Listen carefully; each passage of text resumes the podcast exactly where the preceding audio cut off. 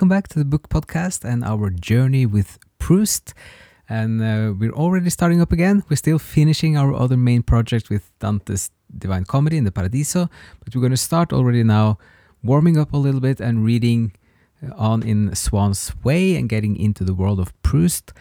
And uh, it was such a nice thing. We opened up the book here, and then uh, a part of what we're going to read today was just one sentence that kind of caught the eye, which was that uh, he's talking about journal- journalism, and then this Mr. Swann, who is the one of the main main characters in the whole book, that he talks about journalism. It forces us to take an interest in some fresh triviality or other every day, whereas only three or four books in a lifetime gives us anything that is of real importance. It just struck me even before I began here because for me it is writers like Proust and, and Dante are, have been two major authors which has like just a wealth of uh, of knowledge, experience, uh, beautiful emotion, and and just descriptions of life that has been kind of with me for 15, 20 years almost, and it's still, you know, they stand out uh, compared to so much of the other things that are um, coming towards us in in the normal life. So um, we're going to start reading now, and um, we're going to continue. So this is uh, when we have the introduction of Swann. So it starts with, "We were all in the garden when the double peal of the gate bell sounded shyly. Everyone knew that it must be Swann.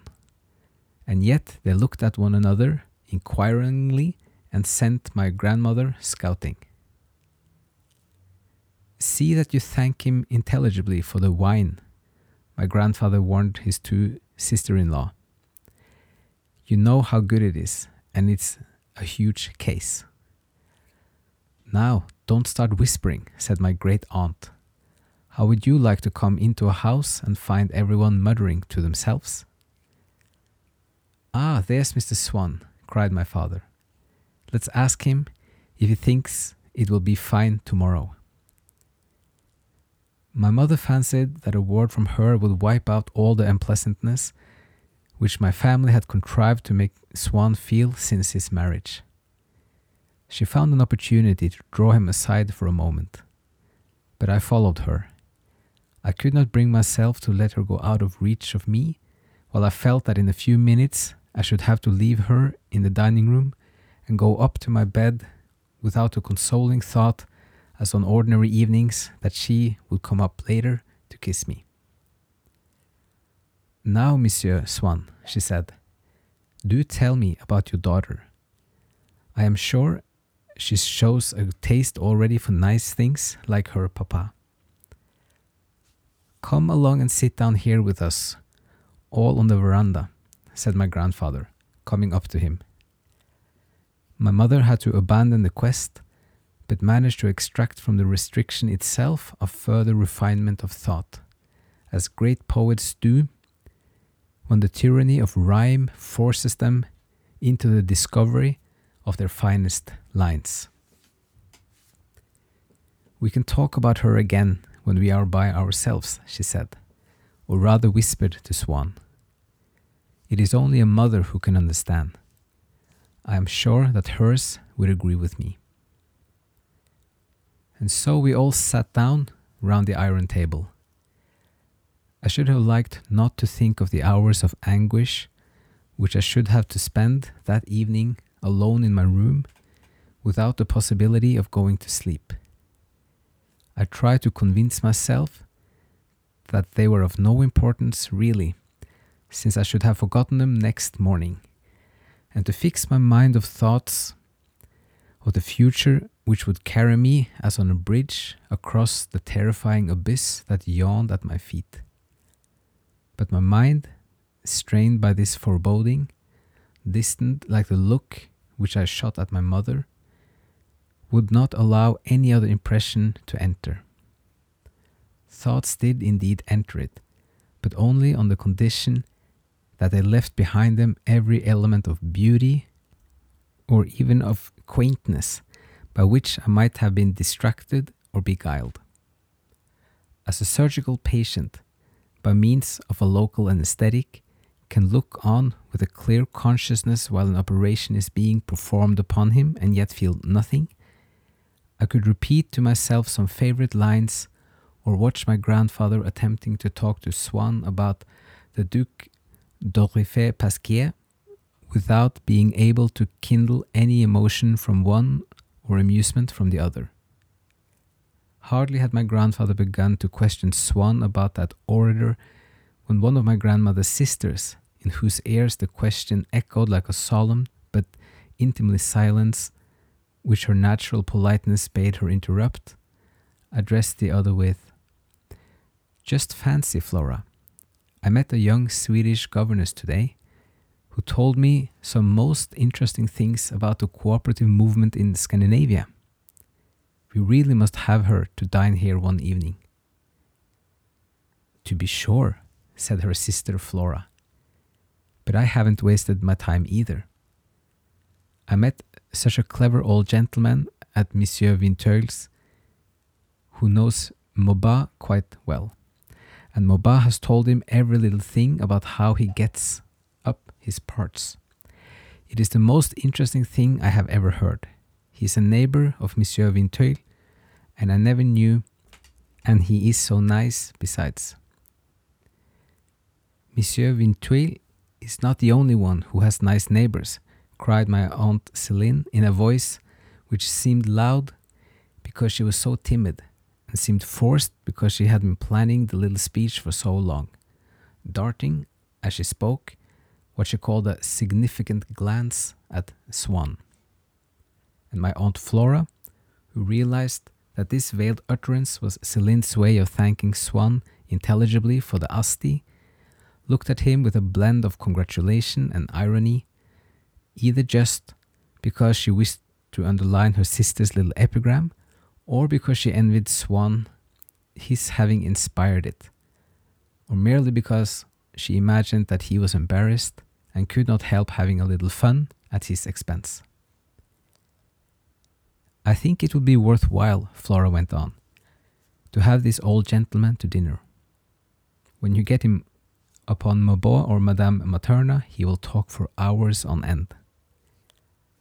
That must be delightful, sighed my grandfather, in whose mind nature had unfortunately forgotten to include any capacity whatsoever for becoming passionately interested in the cooperative movement among the ladies of Sweden or in the methods employed by Maubant to get up his parts, just as it had forgotten to endow my grandmother's two sisters with a grain of that precious salt which one has oneself to add to taste in order to extract any savor from a narrative of the private life of Mole or of the Comte de Paris.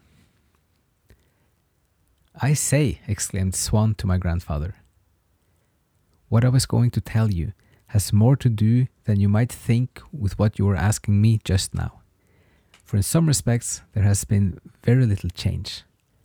I came across a passage in Saint Simon this morning which would have amused you. It is in the volume which covers his mission to Spain. Not one of the best, little more in fact than a journal, but at least it is a journal wonderfully well written, which fairly distinguishes it from the devastating journalism that we feel bound to read in these days, morning, noon, and night. I do not agree with you. There are some days when I find reading the papers very pleasant indeed, my Aunt Flora broke in. To show Swann that she had read the note about his Corot in the Figaro. Yes, Aunt Celine went on one better. When they write about things or people in whom we are interested. I don't deny it, answered Swann in some bewilderment. And now comes the quote we started with. The fault I found with our journalism is that it forces us to take an interest in some fresh triviality or other every day, whereas only three or four books in a lifetime give us anything that is of real importance. Suppose that every morning, when we tore the wrapper off our paper with fevered hands, a transmutation were to take place, and we were to find inside it, oh, I don't know, shall we say Pascal's pensées? like the thoughts, the book, philosoph- philosophical book, Pensées, uh, Thoughts by Pascal, he artic- articulated the title with an ironic emphasis so as not to appear pedantic. And then, in the gilt and tooled volumes, which we open once in 10 years, he went on, showing that contempt for the things of this world, which some men of the world like to affect, we should read that the Queen of the Hellenes had arrived at Cannes, or that the Princess de Leon had given a fancy dress ball.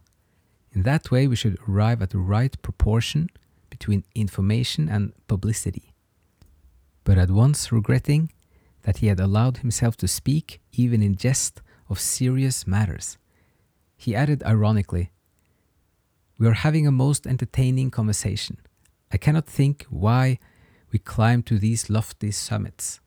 And then, turning to my grandfather, well, Saint Simon tells how Maulevrier had had the audacity to offer his hand to his sons. You remember how he says of Maulevrier, Never did I find in that coarse bottle anything but ill humor, boorishness, and folly.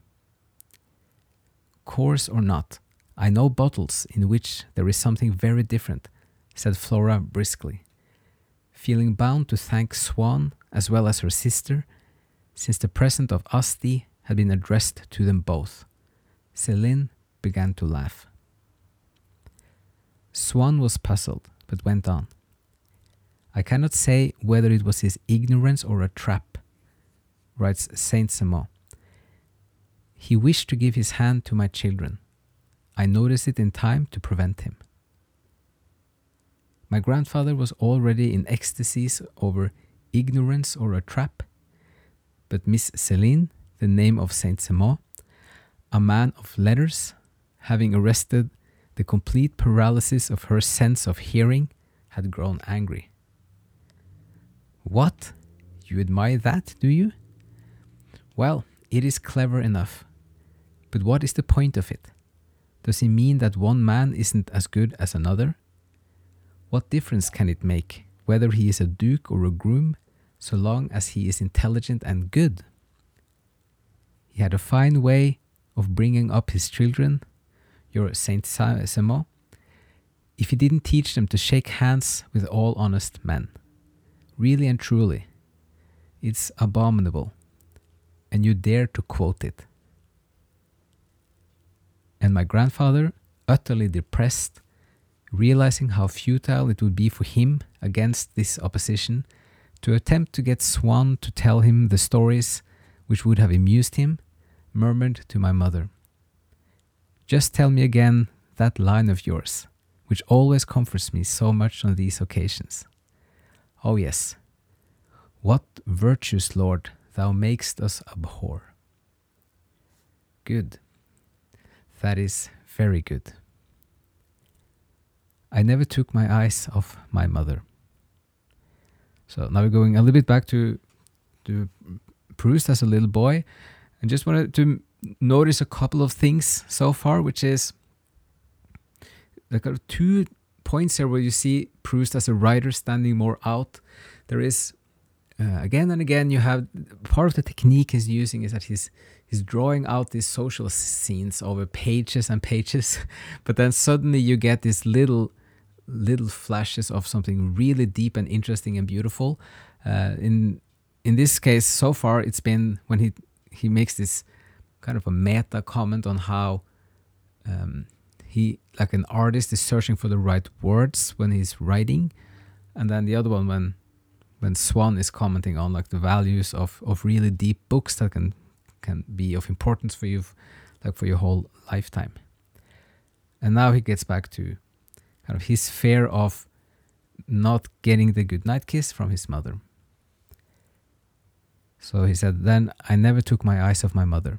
I knew that when they were at the table, I should not be permitted to stay there for the whole of dinner time, and that Mamma, for fear of annoying my father, would not allow me to give her in public the series of kisses that she would have had in my room.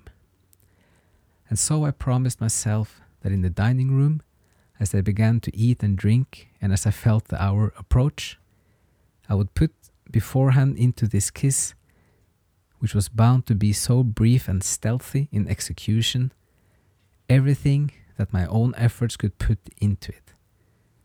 Would look out very carefully for the exact spot on her cheek where I would imprint it, and would so prepare my thoughts that I would be able, thanks to these mental preliminaries, to consecrate the whole of the minute Mamma would allow me to the sensation of her cheek against my lips, as a painter who can have his subject for short sittings only prepares his palette, and from what he remembers and from rough notes, does in advance everything which he possibly can do in the sitter's absence. But tonight, before the dinner bell had sounded, my grandfather said with unconscious cruelty, The little man looks tired. He'd better go up to bed. Besides, we are dining late tonight. And my father, who was less scrupulous than my grandmother or mother in observing the letter of a treaty, went on. Yes, run along, to bed with you. I would have kissed Mamma then and there, but at that moment the dinner bell rang. No, no, leave your mother alone. You said good night quite enough. These exhibitions are absurd. Go on upstairs. And so I must set forth without viaticum, must climb each step of the staircase against my heart. As the saying is, climbing in opposition to my heart's desire, which was to return to my mother, since she had not, by her kiss, given my heart leave to accompany me forth.